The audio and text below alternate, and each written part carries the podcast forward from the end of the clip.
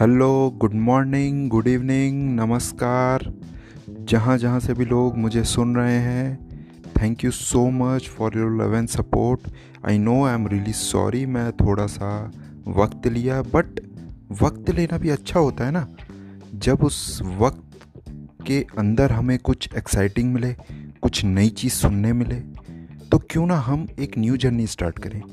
Relationship की journey हमने साथ में स्टार्ट की है। अब उसमें हम पर्सनैलिटी को भी खोलेंगे।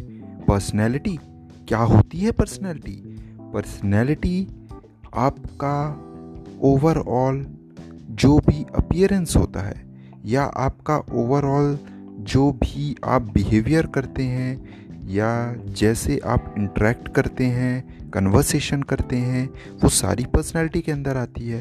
एंड रिलेशनशिप में एक पर्सनैलिटी का होना बहुत इंपॉर्टेंट है।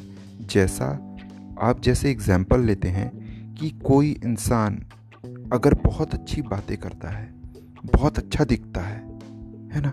तो उससे सब अट्रैक्ट होते हैं बात करने के लिए। अगर लेकिन कोई इंसान जो डल है, जो बातें नहीं करना चाहता, जो खामोश रहता है, उससे कोई बात नहीं करना चाहता।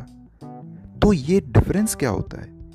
ये डिफरेंस ऐसा नहीं है कि वो इंसान तकलीफ़ में है या वो इंसान लोगों से डरने लगा है नहीं वहाँ पे पर्सनैलिटी का खेल आता है। उस इंसान में थोड़ा बहुत यदि बदलाव वो खुद में करेगा तो वो रिजल्ट्स लेके आएगा। और रिजल्ट्स क्या होगा? एक ब्यूटीफुल रिलेशनशिप चाहे वो पर्सनल हो चाहे वो प्रोफेशनल हो। सो so, अब जो हमारी सीरीज़ रहेगी उसमें हम पर्सनैलिटी के भी एस्पेक्ट देखेंगे कि एक रिलेशनशिप में चाहे वो किसी भी टाइप की रिलेशनशिप क्यों ना हो उसमें पर्सनैलिटी का क्या रोल होता है?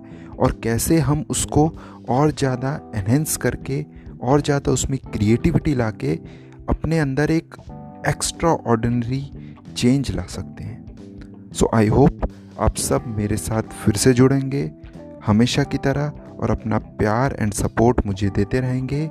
Keep sharing keep loving and keep smiling ice मैं आपसे मिलता हूँ नेक्स्ट पॉडकास्ट में। तब तक Take care. Sayonara.